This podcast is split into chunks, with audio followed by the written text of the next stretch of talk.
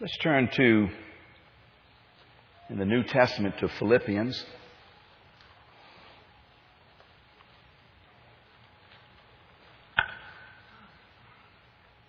I don't know whether it's fair to say we're between series or exactly how that all works as the Holy Spirit gives us direction to minister the Word to the church. But this morning and next week, we're going to glean some truths from Paul's letter to the Philippians. Perhaps we could call this a mini Bible study. What often happens is we look at the Word, and as if we're not really familiar with, especially the epistles, because we kind of know that the Gospels are about the life of Jesus. We kind of know that when we look at the epistles, Galatians and Titus and Jude and 2 Peter and whatever,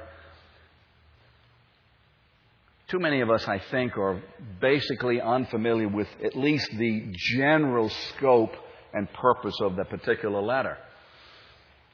So perhaps over the next many months as we speak to the church, there might be an occasion to come in for one, two, or three weeks with just a synopsis of a particular letter to begin to let us know what are the issues in that letter and help us to understand the purpose and be able to better appreciate and when we go into the letter to read it to hopefully better glean from and receive from the Holy Spirit as He speaks to us. So, today and next week we're going to be gleaning from Philippians. And we're going to talk about four issues concerning the gospel. Four issues about the gospel. We're going to talk about the centrality of the gospel. We're going to talk about the character of the gospel. Those two will be talked about this morning. The centrality, the center place of the gospel, the character or the virtue of the gospel. And then next week we're going to talk about the experience of the gospel and then the expression of the gospel. But the theme will be, as in all of Paul's letters, the gospel is the theme. So if you'll be opening your Bible to Philippians chapter 1, we'll be reading in verses 1 through 7. Let's join our hearts in prayer. Father, thank you so much. Father, for not only moving upon our hearts to save us, but Father, you have left us a body of letters, of information, of writing, of scripture.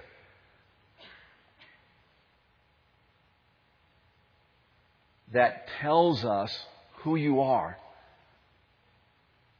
what you have done, and how we are to relate to you and receive from you and walk with you and please you.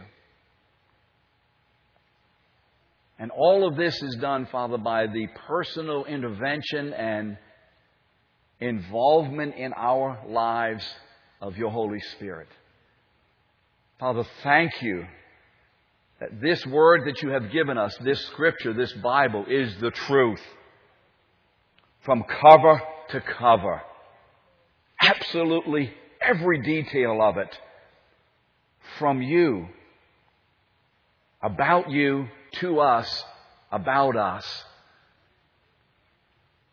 So, Father, as we believe your word, we can receive your word and be a blessed people as you are blessed to bless us. Father, this morning, as we share briefly concerning the centrality and the character of the gospel, Father, way too little time on these very major issues. But Father, would you cause your word by the Holy Spirit to be shared succinctly, but to be received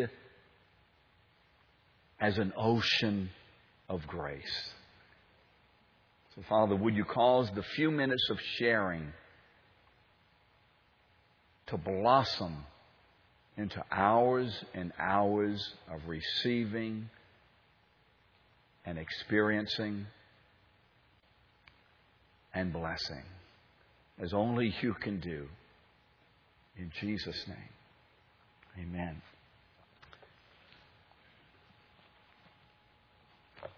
This morning I'll be reading from the New American Standard Version. You may have one that's a little different, but basically it's going to be about the same. There may be a few words here and there that are different. The centrality of the gospel. Whenever you read the Apostle Paul, he's going to deal with a full range of issues in our lives some way the Apostle Paul is going to touch everything about us. In some way, there is not an experience or an issue or a circumstance or a tragedy or trial that any of us have or can ever experience that is not touched in these epistles. If it's not touched in these epistles, it's not reality. And even the lack of reality is touched in these epistles. Even if you're imagining it, he talks about imaginations. So everything is covered. And everything is covered within the context of one great issue, if you would. And that is summarized in this word, the gospel. The gospel, the Greek word euangelion, which means good news good news. Remember, we used to sing, Good news are coming. Good news, good news are coming, good news. You can see why Matt is up here leading worship and not Peter Davidson. Thank you, Matt, for seeing the light on that.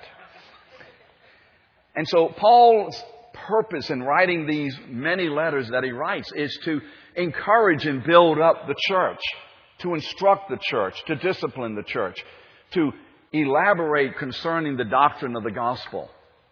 And his whole purpose is to, in the letter and in his encouragement and in the various ways that he deals with the issues, his purpose is to mature the church, to bring the church to a place of growth in Christ.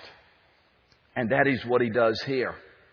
So let's read the first seven verses together in Philippians chapter 1. Paul and Timothy bondservants of Jesus Christ, to all the saints in Christ Jesus who are in Philippi, including the overseers and the deacons.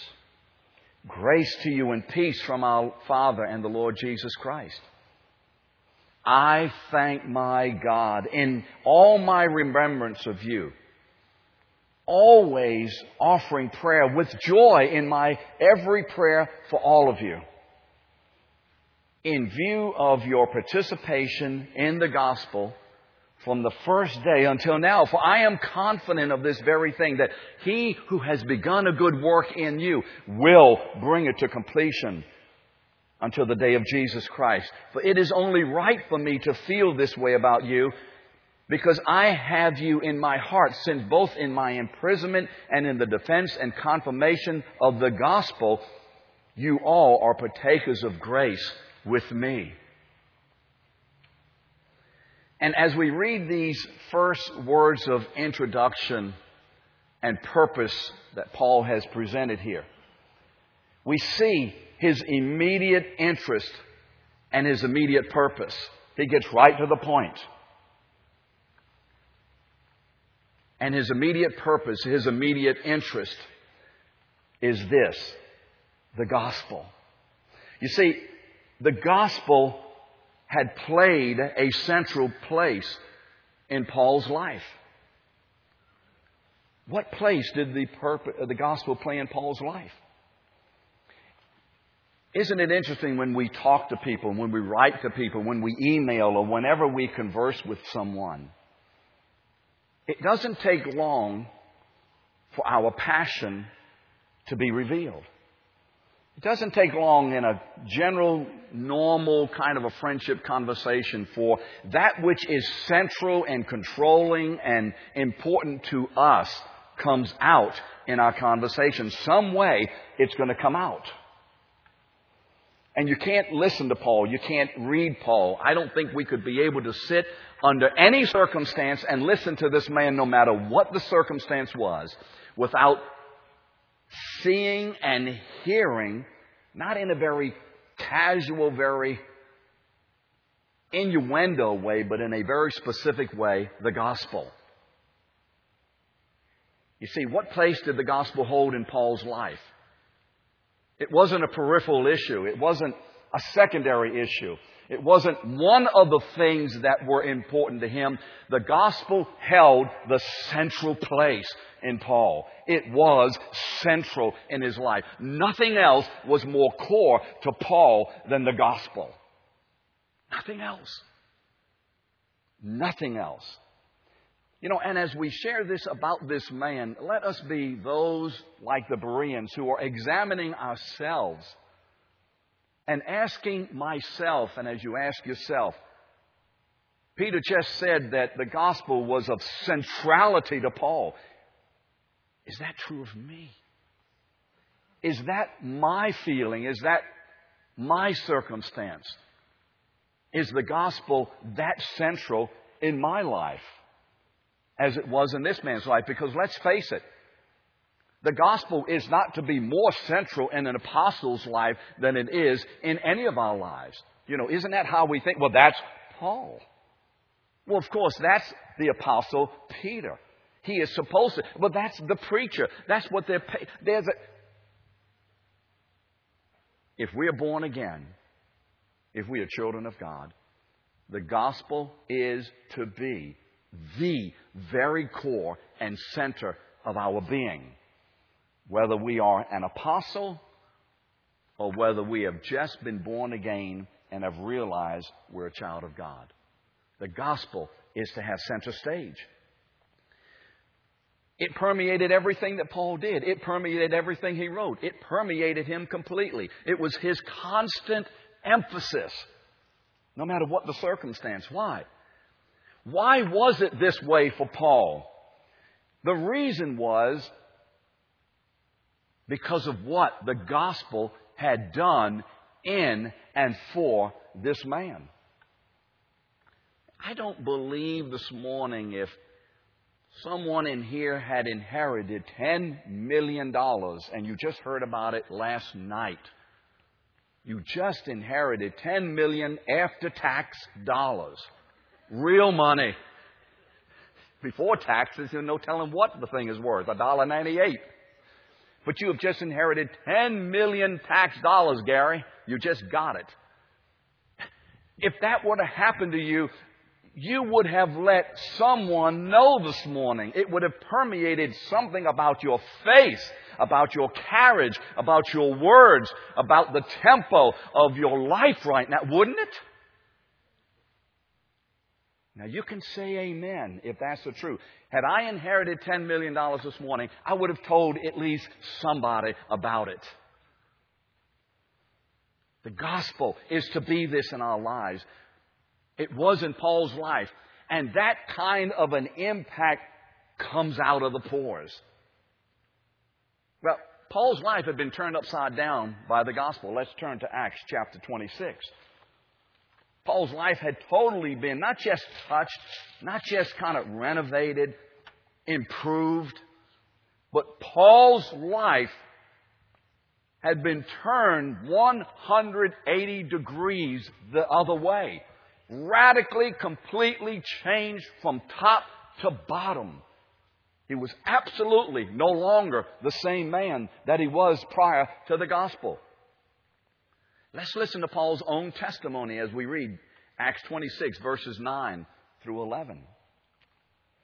And he is telling King Agrippa this story. Paul is in defense of his imprisonment right now, trying to explain what is going on in his life. He's been accused of attacking Judaism and being against Israel and trying to undo the Old Testament and put it away and destroy it. And he's trying to explain what exactly is going on in his life as we get to verses 9 through 11 in chapter 26. And he says, So then, I thought, my, I thought to myself that I had to do many things hostile to the name of Jesus of Nazareth. You see, I was a good Jew. I was a Pharisee. And all of a sudden, the teaching about this man Jesus comes in here, and it appears as if everything of the Old Testament, of Moses, of the Ten Commandments, was under attack and was going to be destroyed. So, in view of that, I have a passion for God and for His Word. I knew that I had to take a hold of this heresy and begin to work against it and actually do everything I could to destroy the heresy concerning Jesus. So he says, I, I thought to myself that I had to do many things hostile to the name of Jesus. Do you notice this man is not looking to receive Jesus. He is not looking to be saved. He is looking to undo salvation. And this is just what I did in Jerusalem. Not only did I lock up many of the saints in prisons, having received authority from the chief priests. But also, when they were being put to death, I cast my vote against them. And as I punished them, often in all the synagogues, listen, I tried to force them to blaspheme. And this guy wasn't satisfied with just killing Christians. He wanted you to lose your salvation within the context of your understanding. You see, He didn't want you to just lose your life, but when you deny Jesus, He wanted you to lose everything, all hope of everything. And being furiously enraged at them, I kept pursuing them, even to foreign cities. This is who Paul was. But you see, the gospel had changed all that. And this is no longer who Paul is when we read Philippians. You see, this man was so radically changed that those who knew him before, other than his physical appearance, those who knew him before would never have recognized him. It's not that there were just a few things about his life that had changed, but he was so radically changed that someone could say, I know you, Paul, because I know who you are physically by looking at you, but you're not Paul of us have a testimony that after having been saved, your old cronies and friends and even your relatives could say, You're not the same person anymore? Or would they say, Well, I see a little bit of improvement here or there? Well, thank God for the improvement. But the gospel is to so radically change us that we ain't the same people no more. See, the gospel is not a work of improvement, it's a work of radical change from the bottom to the top, from outside to inside. The whole thing is absolutely different. That's the power of the gospel. It's not something just to listen to on a Saturday or Sunday morning and to sing about and to clap about and to give a few dollars toward. It is a revolutionary, total destruction of the old and rebuilding of the new. Listen to 2 Corinthians 5:17. Paul writes these words, and when he writes them, he, I think, has in view first his own life. He can remember. In fact, he lamented on several occasions, I used to persecute and kill these people. Oh, God's grace has so changed me that look at who I am now. The gospel. And he says, if anyone be in Christ, the gospel puts you in Christ, saved. If anyone is in Christ, He's a new creature. When Paul says new, he doesn't mean just a little change. He means new as having not existed that way before. That's what he means by new. Not just putting a little paint on the wall and say, I have a new house. Absolutely. Not having existed before. That's what that word new means there. The old things have passed away. Behold, all things have become new. Let's consider this transformation. From one man to another by the power, the centrality, of the gospel. Let's consider the transformation. Turn to Acts, again, chapter 26, verses 9 to 11. You remember what we just read. Remember those verses, what he used to do as we turned there. That's the before man. That's the man, that's the woman, that's the young person that each one of us are born to be in the natural. Amen?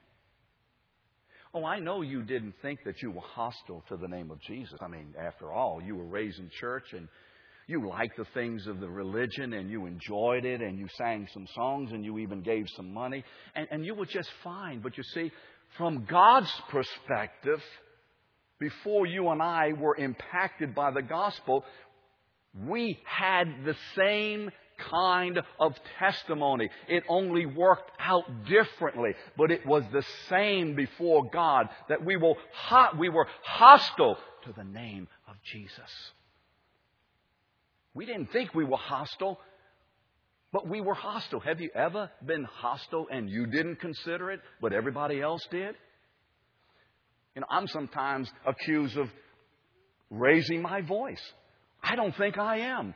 But you might consider it that way. So you see, the truth of the matter is, when I raise my voice, I actually raise it. Even though I may not think it, the truth of it is not what I think, the truth of it is on your side. The truth was, is rather, about who we were, is that we were just like the Apostle Paul. He was no worse than we were. We were no worse than he was. We were all on the same level ground before God. What about the new man? Let's turn to Philippians. Back to Philippians chapter 1. What changed him? The gospel. Not self improvement books, not education, not additional income. The gospel changed this man. You know, I'm waiting for you to turn to Philippians 1, and I'm not going to do this, but I'm looking at changed people. I'm looking at changed people. I'm looking at people who have been changed by the mighty power of the gospel within even the last few weeks or months. I'm seeing them. I'm seeing them. In fact, any of you who have been changed by the power of the gospel in the last few months, if you want to stand up and say hallelujah, praise God, you have my absolute permission to do so. It is shouting words. I'm not the same anymore. Thank God I'm not the same anymore. Can you say amen? You know, I tell you what, Phage, I, you know, one thing I'll, I'll, give the black community. When the gospel is being preached, you're with us and you're moving and you got it. The white folks sit here like, uh-huh, yeah, yeah. Where's the energy? Where's the feeling? Where's the passion for the gospel? Let's get involved in this.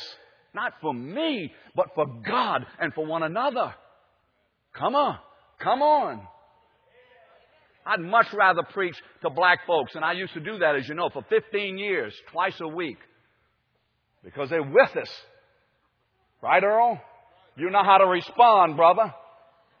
That's just free. Sometimes white folks just sit. Thank you, brother. Thank you. Just sit. Now, you may be upset by that, but that, you know, we just can't do much about that. It's just not much they can do about it until after the meeting, and then I'll be in trouble. listen to these words. Remember what he said about himself. Now listen to him. I'm going to read verses 21 to 25 in chapter 1 and then verse 17 in chapter 2.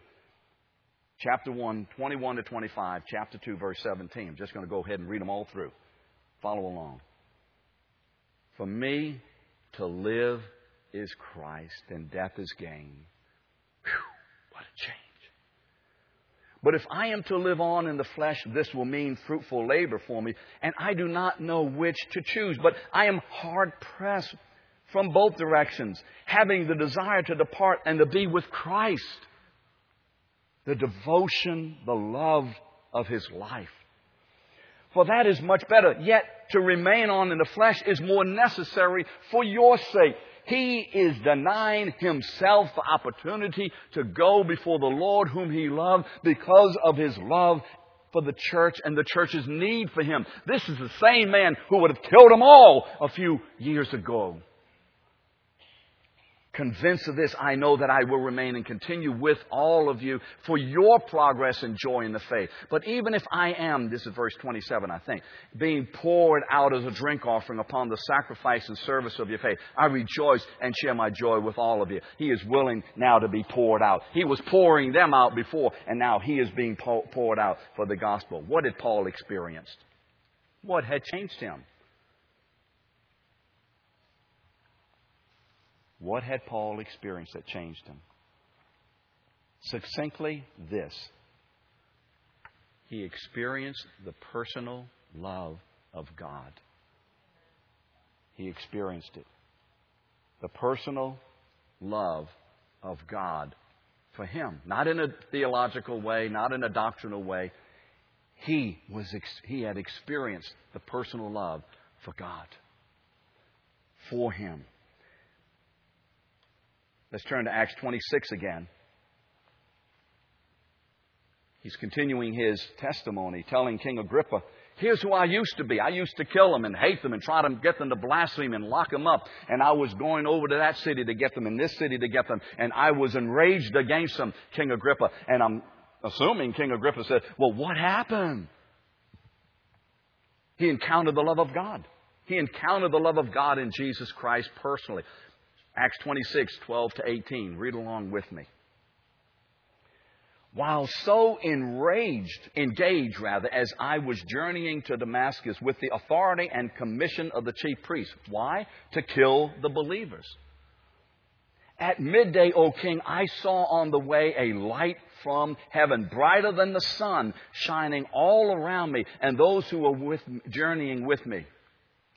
And when we had all fallen to the ground, I heard a voice saying to me in the Hebrew dialect, Saul, Saul, why are you persecuting me?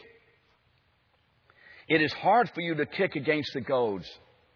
And I said, you see, he knew it was a voice of God, and he says, Who are you? Who are you? Can you imagine this?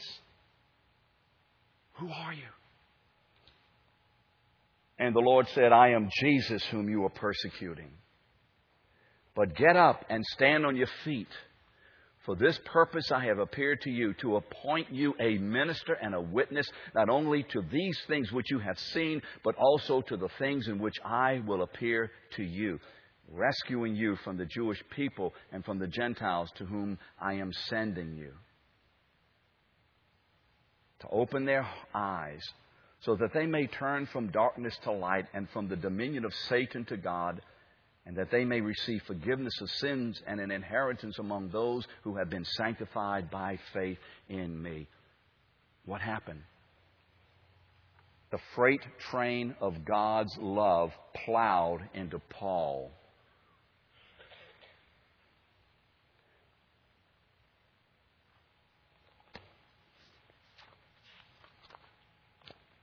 You remember what the Apostle John said? 1 John 3. He had the same experience. See what love the Father has bestowed upon us, that we should be called the children of God, and such we are. Why?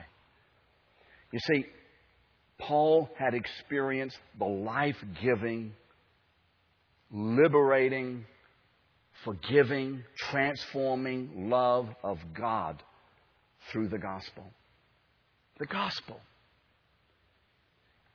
What is the gospel? The gospel isn't a thing. The gospel is the activity of God's great heart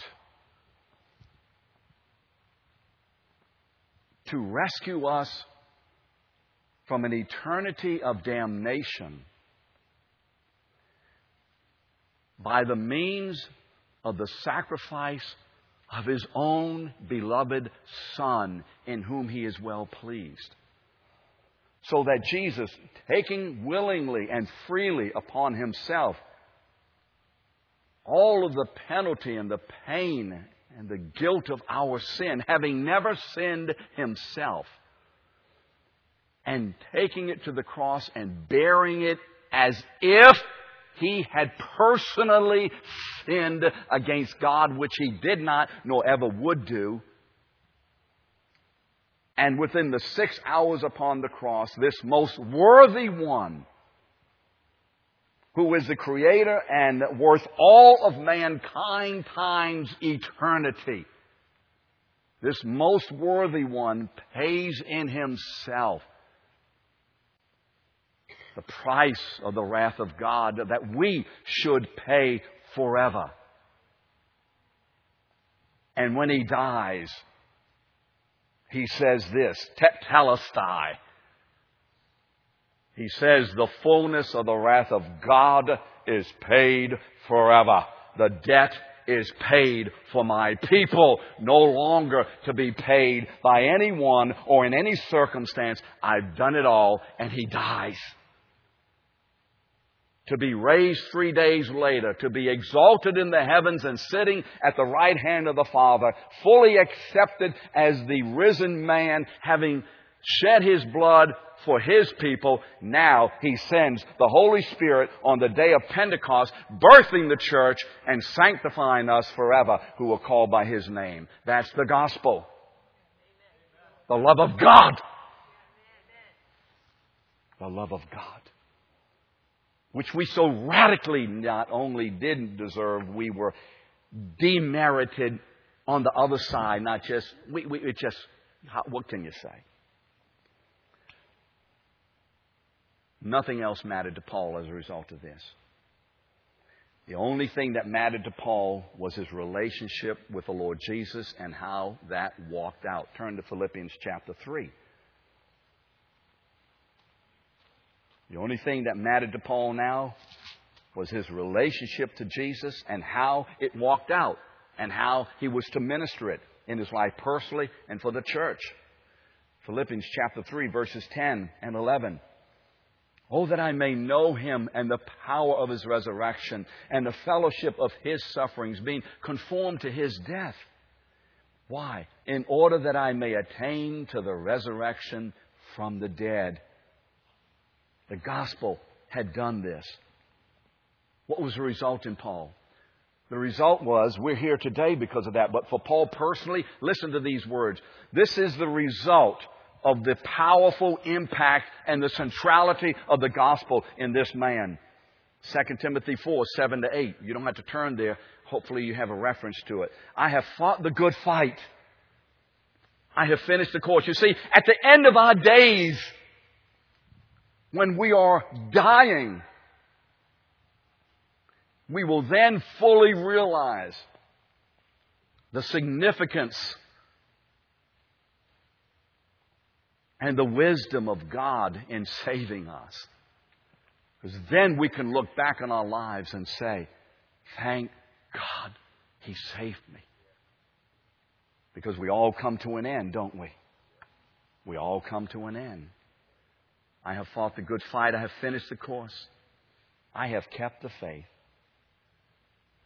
Therefore, in the future there is laid up for me the crown of righteousness, for which the Lord, the righteous judge, will award to me on that day, and not only to me, but also to all of those who love his appearing. Was it worth it for Paul?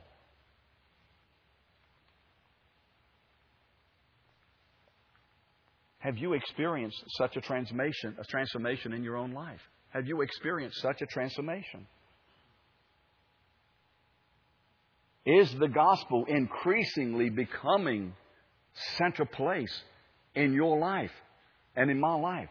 Or the other issues of life slowly and hopefully not too slowly being shuffled to the edges and the perimeter of our lives so that the center place may be occupied by Christ. I know what we say. We say Jesus sits on the throne of my heart.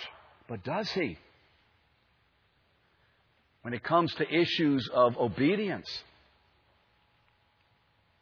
issues of worship, issues of assembling together, issues of service, issues of reading the Word, issues of prayer, issues of giving, issues of battling and overcoming temptation. Is the gospel really central in my life? Because if it is,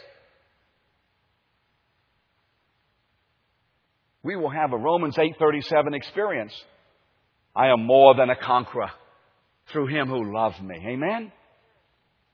And to the place that the gospel is becoming center, we will have greater experience in freedom and the victory over all things. Now, also, we not only see the central place of the gospel in Philippians, but we see its character. What is the main virtue? What is the main characteristic of the gospel? What is, if you would, that very initial character activity, virtual act, virtue activity that occurs when we are confronted with the gospel? Humility. Humility. Humility, I believe, is the very most basic virtue or characteristic of the I think it's the, the ground upon which the gospel is built in our lives. Humility. Why do we struggle with any sin? There's a lack of humility in that area because pride produces sin. Humility produces godliness. What is humility?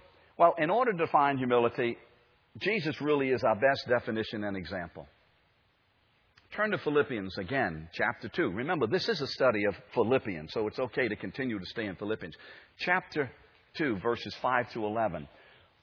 Paul gives this, this great hymn, this great doxology of what humility is in these verses. Philippians chapter 2, verses 5 to 11. And the apostle telling the church how to live out the gospel, he says, Have this attitude in you, which was also in Christ Jesus. Now, he didn't say you need to get it. You have this attitude, so let's recognize what it is and begin to seek God for its development and maturity in us. So have this attitude in you which was also in Christ Jesus, who, although he existed in the form of God, although he was God himself, the Son, he did not regard equality with God a thing to be grasped. He didn't try to come on earth and say, Hey, I'm God, I'm God, I'm as good as God. What God did, I did it too. You can look at me. I did that, I said that. But he emptied himself of being the revelation of God in Himself and of all of His divine use of His prerogatives. He emptied Himself. He took on the form of a bondservant, being made in the image or likeness of men. And being found in appearance as a man, He humbled Himself by becoming obedient to the point of death, even death on the cross. He humbled Himself. What was the result?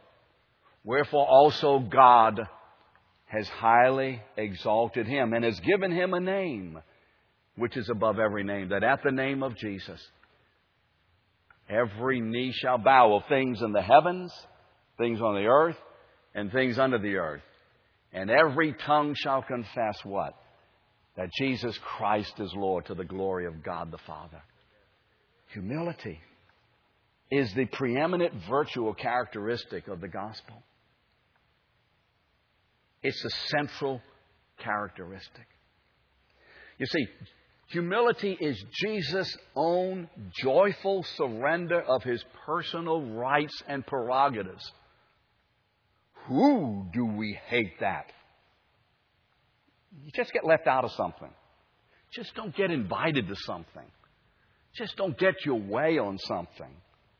Let somebody get in front of you in the traffic or park in your parking place. I know what I'm talking about. My wife can say, hey, he's talking about himself right now. I have a problem in this area.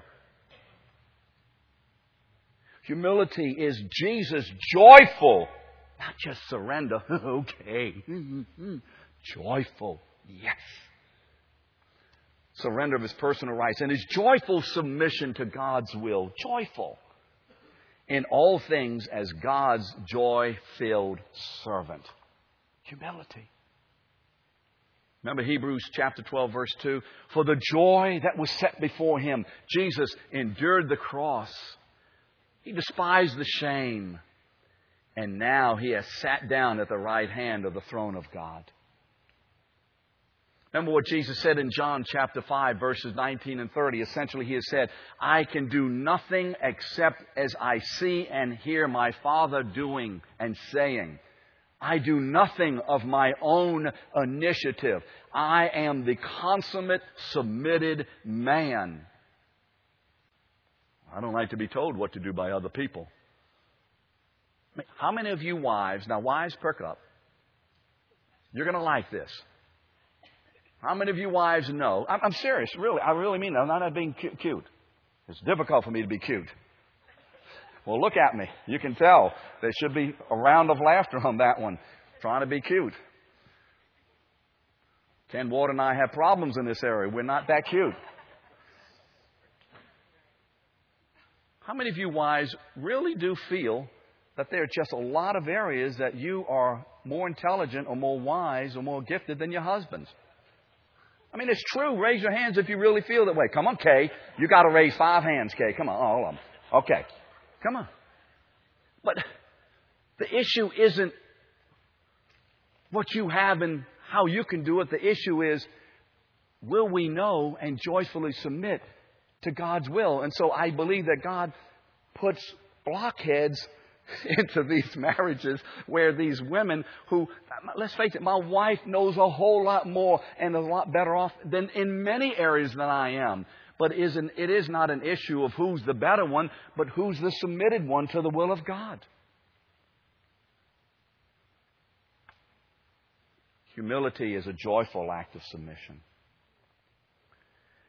Humility recognizes, you know, that this is unto God and for His great joy. Oh, I may have problems in submitting or problems in obedience, problems in surrendering, problems in whatever. If I begin to get a hold of the issue that as I do it humbly by the power and the presence of the grace and Holy Spirit's work, God, God is receiving the praise. Can you do it for the sake of the praise of God? Humility. What did Jesus' humility accomplish for us? You see, in his incarnation, when he became a man in the flesh and blood, Jesus accomplished our salvation. You see, humility of Jesus did not begin with the incarnation. His humility made the incarnation possible. It's not that Jesus became a humble man when he became humble when he said, I will go to the cross. It wasn't that he became humble when he says, I will submit myself to being born. Jesus in himself has always been the humble, submitted son of the Father's will. Always. This is always who he is. You see, the humility is the character of Jesus Christ always.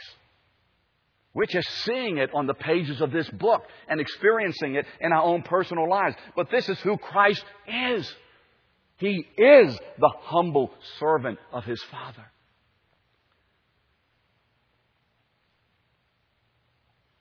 Humility is the virtue by which we come into the kingdom of God. You remember in Matthew chapter 5 verse 3. Blessed are the poor in spirit, for theirs is the kingdom of God. Poor in spirit doesn't mean they don't have a whole lot of money on them. Poor in spirit means that those who recognize their need of a Savior, they need to be redeemed. The humble are first recognizing of this fact that they need to be saved. Well, where did that come from?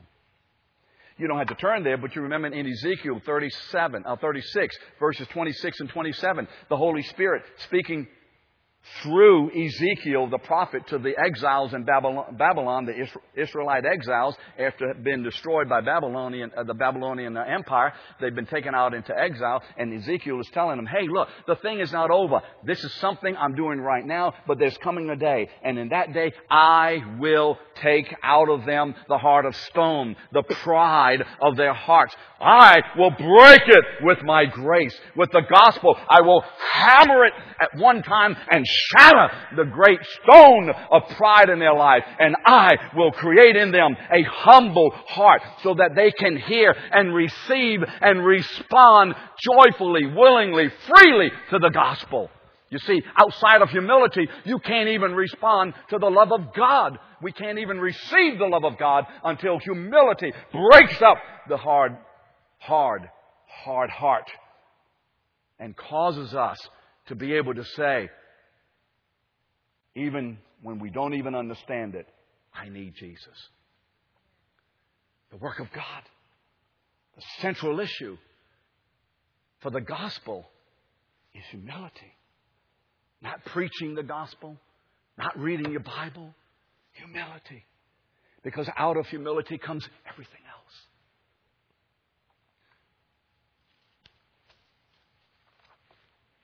Humility not only is the virtue that causes our salvation to be possible.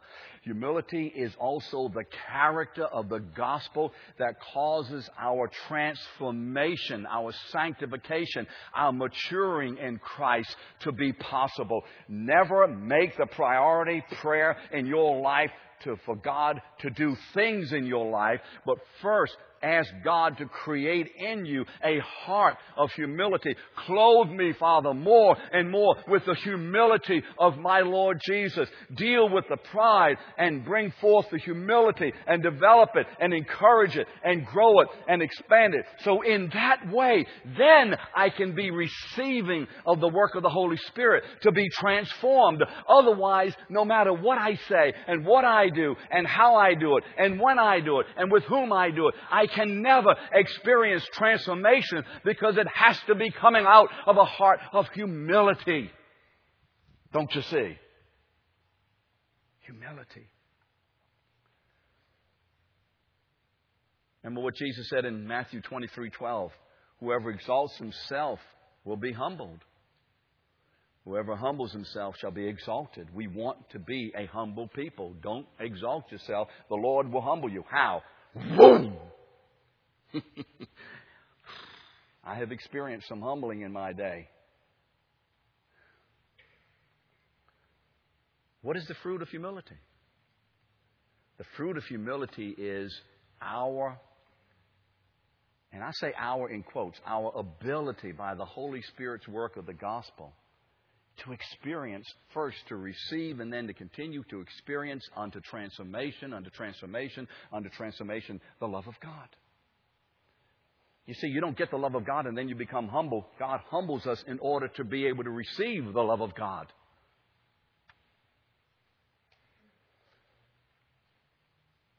Fruit of humility is our experience of God's love so that we will love God and will love others. Listen to these words in 1 John 4:10.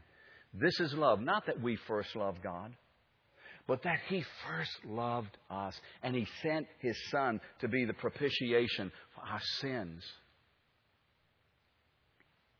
What is love? I'm reading right now 1 Corinthians 13, 4 through 8. What is love? We've all heard these words. This is what humility looks like. How do I know whether I'm walking in humility? I know it by looking at what the word says is the fruit of it. How do you know whether the plant is growing and doing well? You go look at the fruit and the leaves on the plant. You don't dig it up and pull it out of the ground and look at the root. if you did, that's why the thing is dying. You need to get it. Even I know better than that. You look at the fruit to determine the root. The fruit will determine the root's health or lack of it. 1 Corinthians 13, 4 through 8. Love is patient. Love is kind. Love is not jealous. Love does not brag and is not arrogant. Mm, mm, mm. I know we're all making straight A's on this. I'm ahead of the pack. Love does not act unbecomingly. Hmm. It does not seek its own. It is not provoked. Does not take into account a wrong suffered.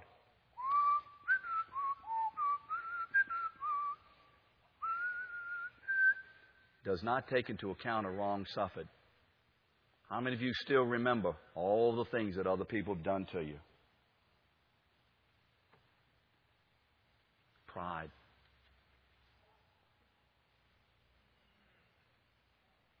It, is, it does not rejoice in unrighteousness, but it rejoices with the truth. It bears all things. It believes all things, hopes all things, endures all things. And then the first part of verse 8 love never fails. You see, from a, apart from a humble spirit, we can't be saved. We cannot know and understand God. We can't be changed. We can't please God. We can't receive anything from God.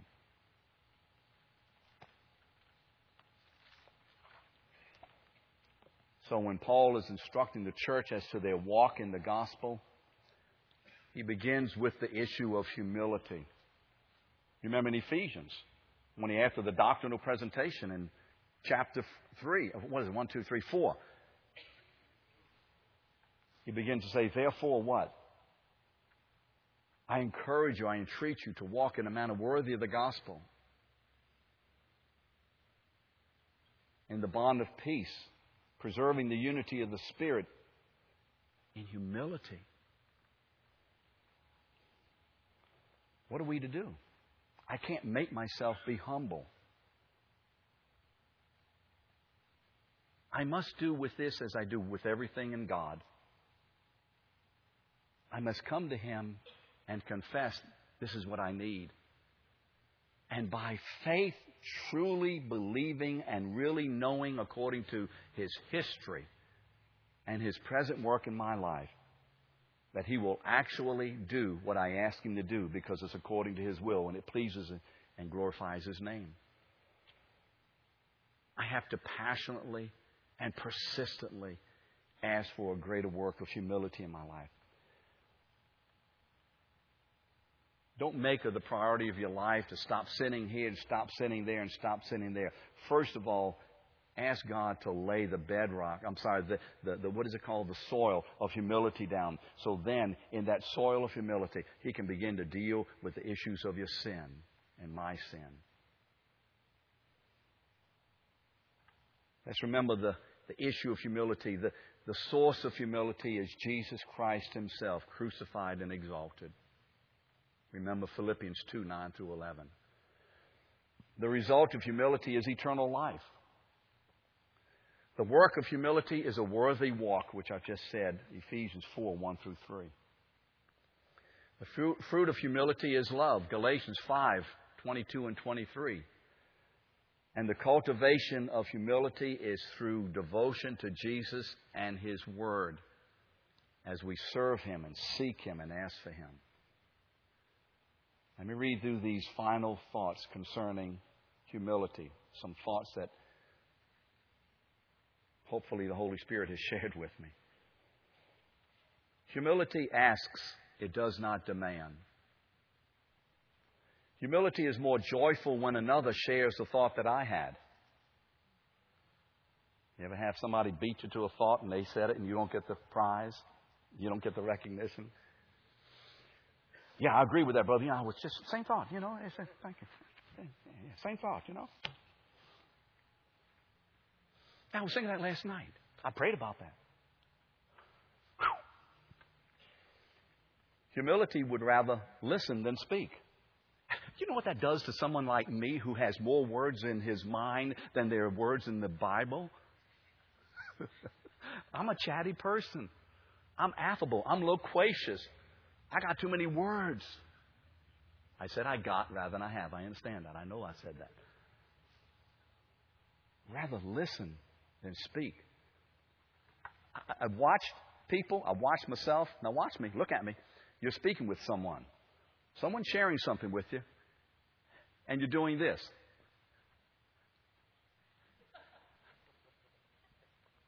What does that say? You're not interested in what I'm saying. You want to say something back. Relax. I mean, we talked about this the other morning. Relax. Chill out. Yeah. Amen. But I have so much to say. I want to teach. I want to, I want to make sure they got it. Can we trust God's Holy Spirit to do that? I need to remember that in preaching and, and not say as much. Humility loves and pursues God's discipline. Humility is always satisfied and content and secure in Christ. It overflows with public and private gratitude, delights to worship the Lord. If you're here today and you're uncomfortable with worship and all that, it's pride. Lord had to take me through that a few years ago. I've been there. Humility is willing to suffer for the good of others. Hmm. It's revealed and strengthened in prayer and through the Word. It gives God the credit in all things.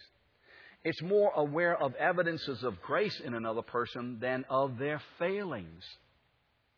I can tell you five things what's wrong with him. What's right with him? Well, give me a moment. Humility is always happy in Jesus. Is it okay to say that? Happy in Jesus.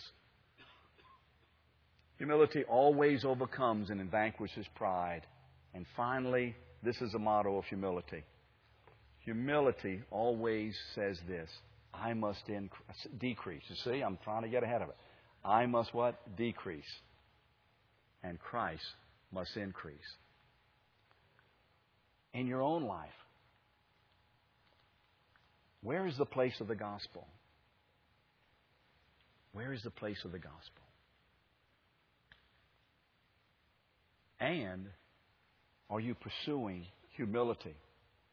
First, as God has given it to you. And now that we have the virtue of humility, because you can't be saved without it, you have humility now as a virtue. What are we doing to encourage it and develop it and mature it? Will you stand with me, please?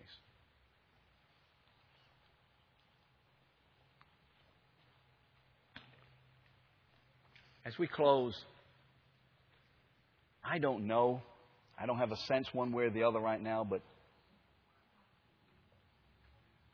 you might be listening and heard about the transformation and the wonderful work of the Holy Spirit in this man of Paul's, Apostle Paul. The Bible clearly teaches you can only be saved by the work and the presence of God's love in your life. It's the only way. And let me say it like this As you were listening, did you begin to realize that you presently are like the Apostle Paul was? Is that your life? Well, I've never been antagonistic, openly hostile. I mean, I've tried to do some pretty good things. But you see, you're doing them within the context of your own abilities, and of your own desires, of your own power. And it can be said that this is what you have done rather than what the Holy Spirit has done, so you get the credit. And the Lord says, There's going to be no boasting before me, no flesh. And as you have realized that, if you have, have you felt feelings? Feelings, yes. A desire in your heart to know God in such a wonderful, cleansing, freeing, joy filled, gratifying, content, happy, accepted way. If you're feeling that, that's the Holy Spirit breaking up the hardness of your heart that has resisted and saying, Come on. Come on. I am the one who's calling you. There is no better decision. There is no better decision. Let's bow our hearts together. If I've just described you, would you, by just an uplifted hand, let us know that because we just want to pray for you? That's how you're feeling this morning, would you, by your uplifted hand, just let us know? Just let us know. I've been there, done that, and a whole lot of other people have made this decision. Or you're needing to make it this morning. I'll wait just a moment and then we'll close. Remember what Keith shared the last weeks. Today, if you hear the voice of God while it is still called today, don't put it off. Don't put it off. You know you need to surrender your life, and you know God wants you to. Don't put it off because the Lord may not come back, and it will be eternally too late. Don't put it off. Do it while the Holy Spirit knocks on the door. Anyone at all.